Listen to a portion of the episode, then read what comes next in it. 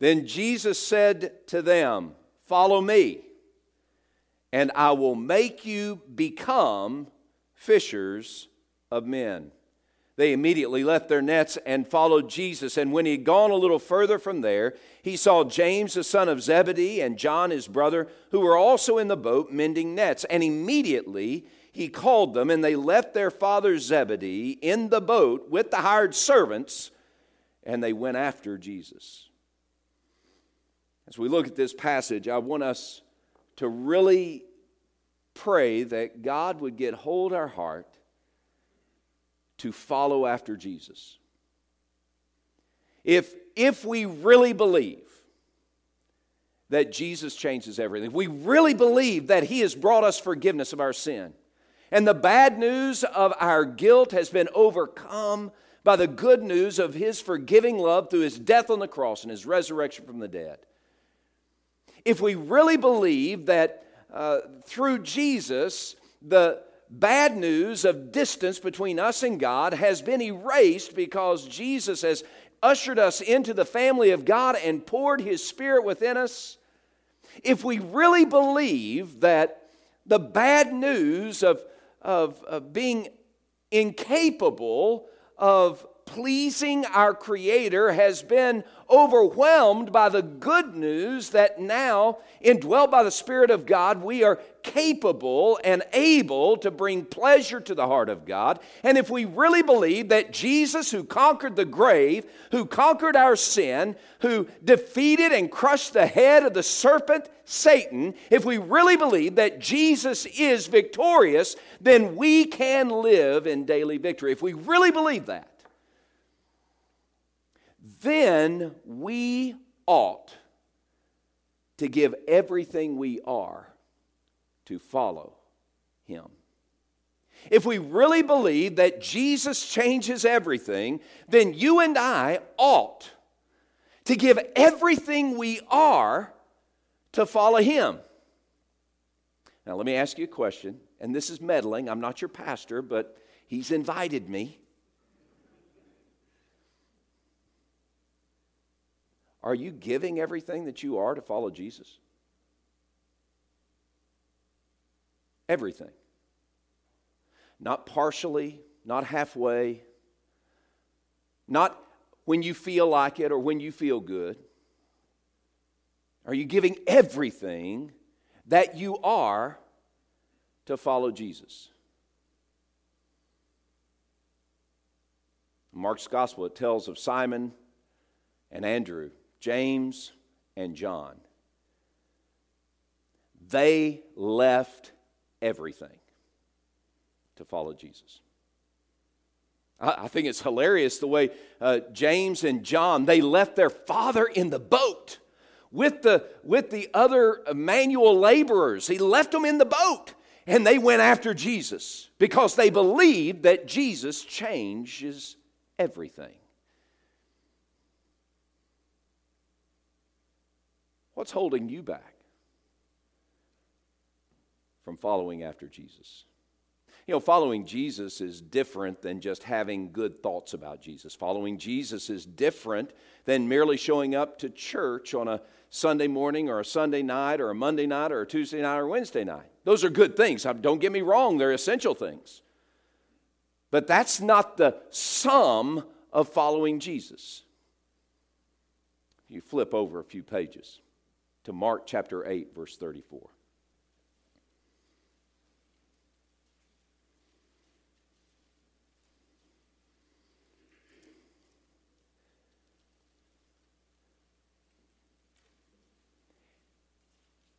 If anyone desires to come after me, Jesus said, let him deny himself, take up his cross, and follow me. Following Jesus is self denial. Not self exaltation, it's self denial. It's where I deny myself in order to be all in with Jesus. It's where the center of gravity of our daily life is no longer me, but it's a reckless abandon to the will of God. It's where we absolutely give all that we are for Him our time, our talent, our treasure, our resources, our thought life, our dating life, our, our jobs, everything we give for His glory, for His honor, for His fame. That is following after Jesus. Following Jesus is self denial. Following Jesus is sacrificial, not self serving. To take up your cross, that wasn't sentimental, hallmark kind of language. That was cruel sacrifice. You take up your cross, you're walking a path of, of death. You're walking a path of pain. You're walking a path of suffering for the cause of Christ and the glory of God. That's following Jesus. Following Jesus is Christ exalting, not filled with selfish ambition. And following Jesus means that our first thought in the morning, our continual thoughts throughout the day, and our last thought when we go to bed at night is how do I make much of Jesus? How do I let people know who Jesus is? How can I show Jesus off in the way I live and walk and talk, in my relationships, at my work, at school, wherever I am, everywhere I go. Because Jesus changes everything, because He's changed everything for me, I'm going to give everything that I am for Him. I'm going to follow Him. Following Jesus isn't just being a good Southern Baptist cat daddy. Following Jesus means wholesale abandon for the good of God's glory in every way. So, really, the question is are you following Jesus? Now, one of the things about following Jesus is it's good. Oh my goodness, following Jesus is good. In John chapter 8, verse 12. Jesus said, uh, uh, Whoever follows me will not walk in darkness any longer, but have the light that gives life. So, John, uh, John 8 12. Whoever follows me, if anyone's following me, they're not going to walk in darkness. You're not going to walk in the shadows of, of darkness and despair and doubt because following Jesus erases those things. It gives you security in life, stability in the today and, and uh, uh, in the future. You aren't living in darkness. You're not covered up by the darkness of sin's despair, but you've been set free from the cell of your shame and condemnation that once bound you. You are now fully alive and you follow Jesus and you have the light that gives life in every step you take. And it's not that every step is easy. It's not. Those steps can be hard. They can be challenging. They can be tough. They can be difficult, they can be dangerous, but every step you take is filled with life because you're walking in the steps of the giver of life. Are you following Jesus? Following Jesus, uh, following Jesus is uh, soul nourishing. It's life giving, but it's also soul nourishing. In John chapter 10, you know John 10, Jesus said, I'm the door uh, to the sheep, and the sheep come in and they pasture there. And then he says in John 10 10, I'm the good shepherd. And then he says, uh, the good shepherd gives his life for the sheep. In John 10 27, and Jesus said, um, he said, I, am the good shepherd. I know uh, uh, uh, my, my sheep know my voice, and I know my sheep. I, I, can I tell you something about that? What Jesus is promising when we follow him is that we are under the direct care of his goodness, his grace, his power, his love. Everything that we read in the 23rd Psalm, normally at funerals, applies to our everyday life because Jesus, the Good Shepherd, gives those things, shovels them our way every single day as we walk in His steps, as we are covered in His dust, as we are living each moment, um, looking for Him to give us the words that give us life, the direction that gives us hope, the courage that gives us strength. We're looking to Jesus. We're living for Jesus. We are following Jesus. And He is our good shepherd. And we shall never want. He leads us in the uh, green pastures, He leads us beside still waters. And He restores, nourishes our soul. He leads us in the paths of righteousness for His name's sake. And yes, even though we walk through the valley of the shadow of death, we'll fear no evil, for He is with us. Thy, thy rod and thy staff, they comfort us. Thou preparest a table before us in the presence of our enemies, and you anoint our head with oil, and our cup overflows. And surely goodness and mercy shall follow me all the days of my life. And I will dwell in the house of the Lord forever. That's because Jesus is our good shepherd, and we're walking in his steps. We're following him. Today, the biggest dilemma that the church has, by the way, the church, this church, the church, is God's plan A for this world. You know, we look at the world today and we say, oh my goodness, the world's going to hell in a handbasket. And it is. It is. We look at the culture and we say, how disappointing and how disastrous. Well, we look at the culture and we say it's chaotic, it's crazy, it's insane. We, we look at the landscape of our world and we say, oh my goodness, it's terrible. You, yes, you are God's plan to turn it around. You are. Not a politician, not a government, not a philosophy. God has established this church to follow after Jesus and to make a difference in our world every single day so that the gospel will be shared, the light will come on, lives will be changed. And praise God, Jesus will return. But you're plan A. We are plan A. So maybe instead of just complaining about how bad things are, maybe, maybe, again, I'm meddling, I'm sorry. Instead of just complaining about how bad things are, maybe our task should be following after Jesus and doing what he's called us to do, which is to be fishers of men.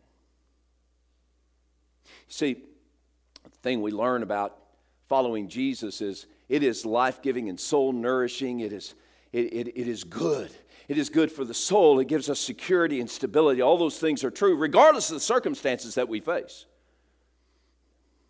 But following Jesus is not a hobby. You know, fly fishing for me is a hobby.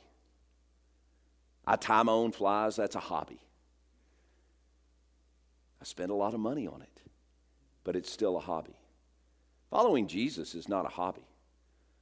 Following Jesus is the way, the way of life. Jesus said, Follow me, and I will make you to be fishers of men. If Jesus really does change everything, then we're going to leave everything to follow him. And following Jesus isn't just a part time job, it's not just a minor uh, uh, ingredient in our calendar. Following Jesus is everything. I mean, everything.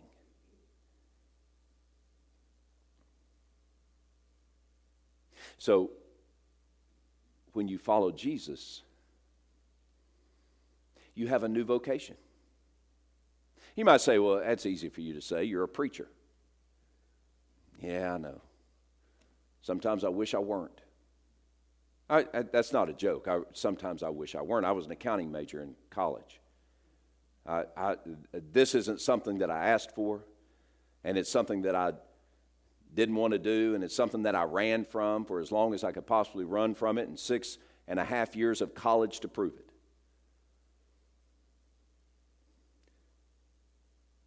But I am a preacher. Still doesn't change anything. When we follow Jesus, he gives us a new calling. Every letter that Paul wrote almost every letter that Paul wrote begins with an address to the saints of God in the local church. Saint doesn't mean that you're perfect. It's not like Mother Teresa kind of saint. It doesn't mean that you're particularly good. It just means that you've been set apart by God for a particular purpose. That's who you are. And that's who I am. And God has set us apart and he's given us a new way of life. We hear this in 2 Corinthians 5, right? I mean, 2 Corinthians 5, you know it. If anyone is in Christ, he is a new creation. Old things have passed away, all things have become new, and all these things are from God who has reconciled us to himself. And he's given us the ministry, the word of reconciliation. That is, that God was in Christ, reconciling the world, world reconciling the world to himself, not imputing their trespasses against them, and he has uh, given to us the ministry of reconciliation. We, therefore, now are ambassadors for Christ, as though God were imploring through us, we beg you on Christ's behalf, be reconciled to God. For God made him, Jesus, who knew no sin, to become sin on our behalf, so that you and I might become the righteousness of God in him. Now, a new creation has a new way of life. And that new way of life includes the word of reconciliation, which is the gospel message. That word of reconciliation means that we have a new ministry, a new lifestyle, and that is the ministry of reconciliation. Being a minister of reconciliation makes every single one of us an ambassador for Jesus, going onto hostile territory, giving people who are far from God the terms of peace between them and a holy God. This is your life, and it's mine. Regardless of if you're a farmer or a welder or a banker or a teacher or a pastor or a student, regardless of what you're doing or a state trooper, listen, let me give you my, uh, give you my license plate number because I was speeding, and I'm confessing this publicly. This isn't on camera, is it? Okay. I'm just kidding. I'm playing. Um, but regardless, regardless of what job you have, your vocation given to you, set apart for this special purpose, is the ministry of reconciliation. Jesus summed it up said, I'll make you fishers of men and women. That's, that's what your job is. So when you leave this place, you need to leave as a fisherman or fisherwoman, looking for opportunities to make much of Jesus to those who are far from God. That is our calling. This is God's plan A. Do you know what caused the world, the ancient world, to turn upside down? It wasn't that uh, the church was powerful, it wasn't. It was filled with paupers and had no political influence. It wasn't that it was filled with great thinkers. Paul was a pretty stout thinker, but he wasn't known as the greatest philosopher of his day. It wasn't because they uh, had uh, the influence of kings uh, around or, or, or anything like you know what turned the world upside down were common folk most of them poor common folk without power influence or money who really believed that Jesus changed their life. And they would go to their neighbors and their friends and their coworkers, and they would say, Jesus changed my life. He can change your life too. Let me tell you about him. And that changed the world. It literally changed the world. Within four decades, the world was overrun by followers of Jesus.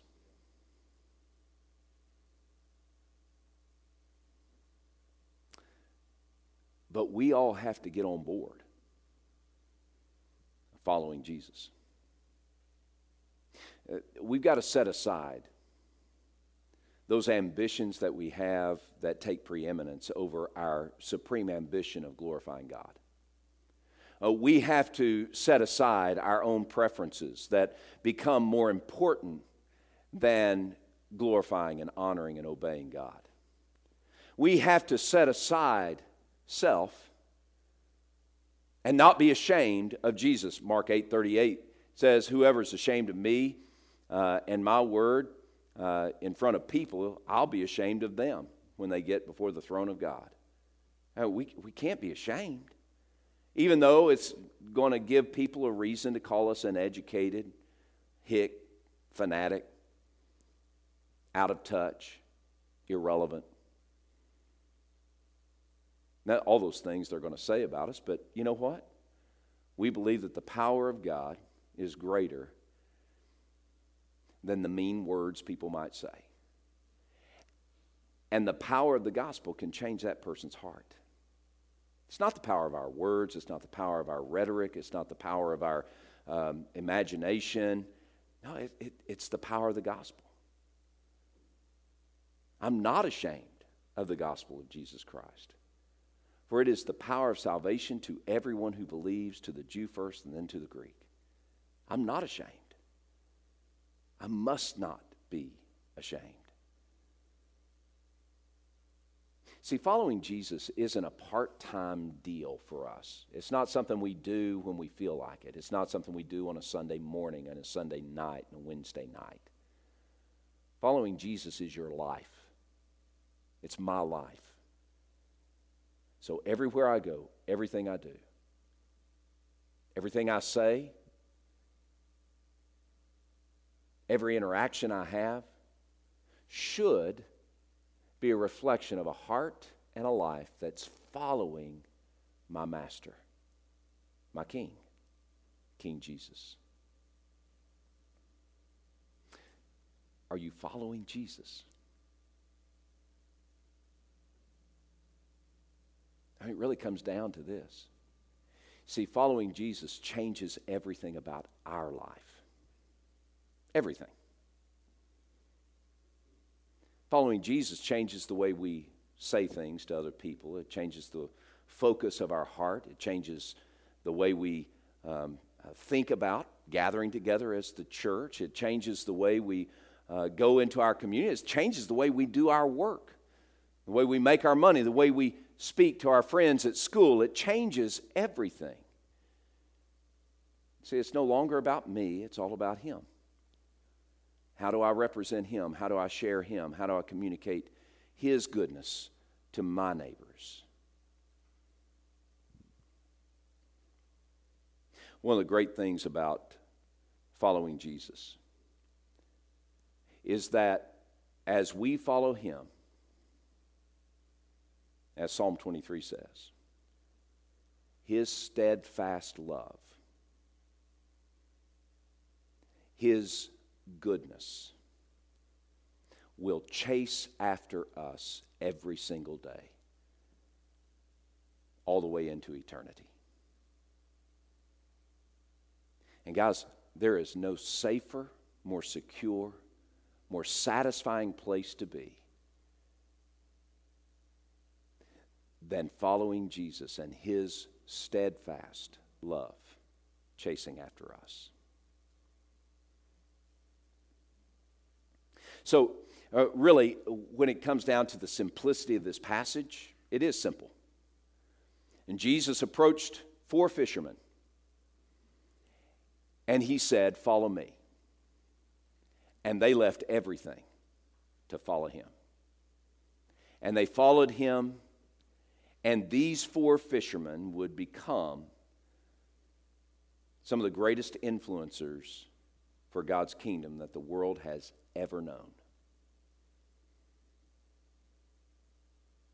Not because of their intellect, not because of their charm, not because of their charisma, not because of their education, not because of their money, but because they were all in the center of gravity of their lives was no longer me, but it was now Jesus. That's what it means to follow him. Are you following Jesus?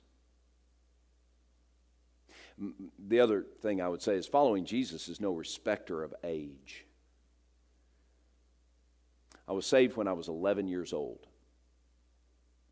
Came, came to know Jesus Christ as Savior and King when I was 11 years old.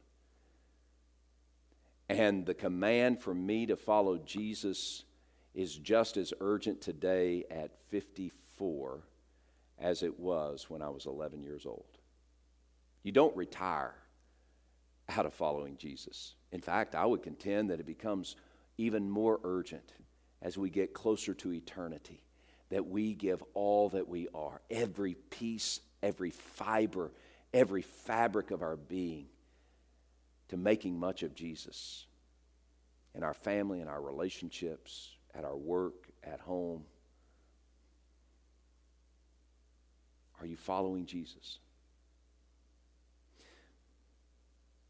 I have down here talking about fishing, but I won't talk about fishing anymore. But to be a fisher of men, it does mean a couple of things, and I, so I guess I am going to talk about fishing a little bit more. Uh, if you're a fisherman, you know that in order to be a fisher of fish, you've got to know fish. You, you got to know what they eat. Uh, you got to know when they eat. You got to know when they're not going to eat. You got to know the kind of water that you're fishing and what it takes to uh, uh draw a strike, a bite from those fish. You, you got to know the fish. And the same thing's true when we're fishing for men and women, boys and girls, when we're going to where they are and sharing the good news of Jesus Christ. Uh, we've got to understand who they are. We've got to know them. We've got to know their hurts, got to know their heart. You got to, you got to understand where they're coming from. You know, um, last week at our church, I made a comment about one of the cultural um, moments in, in, in our nation. Um, and uh, this isn't my church, so I won't talk about it, but, but part of that cultural moment is recognizing the broken hearted, broken soul of people who are making decisions that are absolutely insane. You know, people who don't have God, they're going to behave like they don't have God, and they're going to create as many different gods as they possibly can to try to fill the hole in their soul. So instead of just mocking them for their insane choices, we ought to be brokenhearted over their brokenness. Understanding where they are, understanding that the only hope that they have for a whole life is uh, not changing he to she or she to he, but the only hope they have for a whole life is finding Jesus and Jesus taking hold their heart and rescuing them from their sin. But we got to understand they're broken. It's easy to sit on the sidelines and mock them and laugh at them and curse them. But Luke 15:1 tells us that Jesus hung out with sinners, ate dinner with them, tax collectors and sinners, made the religious folk mad. But he did that because he wanted them to be rescued. If we're going to be fishers of men, we've got to be more like Jesus and understand the people who are broken around us. You know the guy that you work with. When I was in college, I was uh, a welder's apprentice uh, for a prefab company. We lived in southeast Texas, and uh, we uh, this prefab company did business with all the oil refineries there in southeast Texas. And um, I started out cleaning cigarette butts off the shop floor and uh, grew into being a welder's apprentice. It was hard work, and it, it convinced me I needed to get my college degree quicker because it's hard work, and it, you know I just wasn't cut out for it. Um, but I, I lasted three years doing it, and it was great. It was fun. Uh, but people in the shop, you knew the people in the shop uh, knew who I was. They called me preacher. Number one, I wasn't a preacher at that point, but they called me preacher. And anytime I walked up, their language kind of cleaned up. And if they said a curse word, they would apologize to me as if I mattered.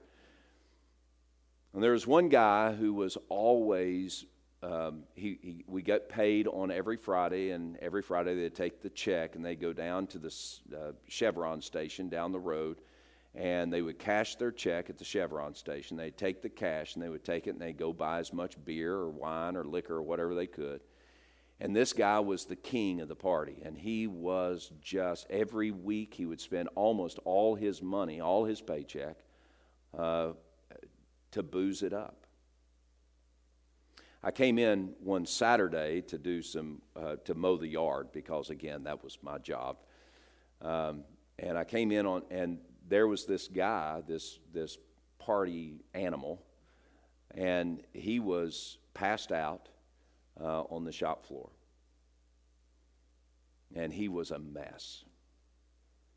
And he heard me come in, and he eventually identified me, and he said, "Preacher, come here. I need to, I need to talk to you." He said, "I'm, I'm just miserable, and I don't know what's wrong with me, and I can't get a grip on my life. I just don't belong. I don't belong here. I don't belong anywhere. I'm just miserable." And I said, Jimmy, what, what do you think the problem is?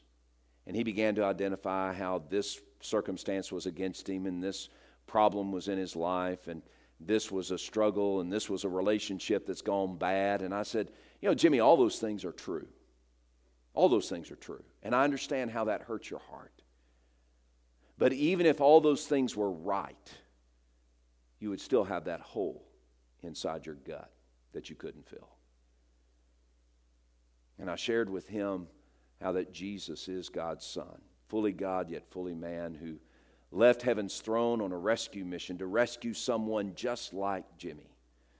That Jesus was born in a manger in, in Bethlehem, slipping uh, his deity in the skin and the sandals of humanity. He lived his life perfectly without blemish or fault, so that he might go to a cross for a sinner just like Jimmy and die for Jenny, uh, Jimmy's crimes against God's holiness, his sin, and be buried in an empty tomb, and be raised from the dead three days later. I said, Jimmy, Jesus did that to rescue you. Jimmy, your only hope for a satisfying, content life, your only hope is a relationship with God through faith in Jesus Christ. Jimmy, is that something you want to do today? Jimmy, this is this is your shot. Tears in his eyes, hands shaking. Jimmy looked at me and he said, No.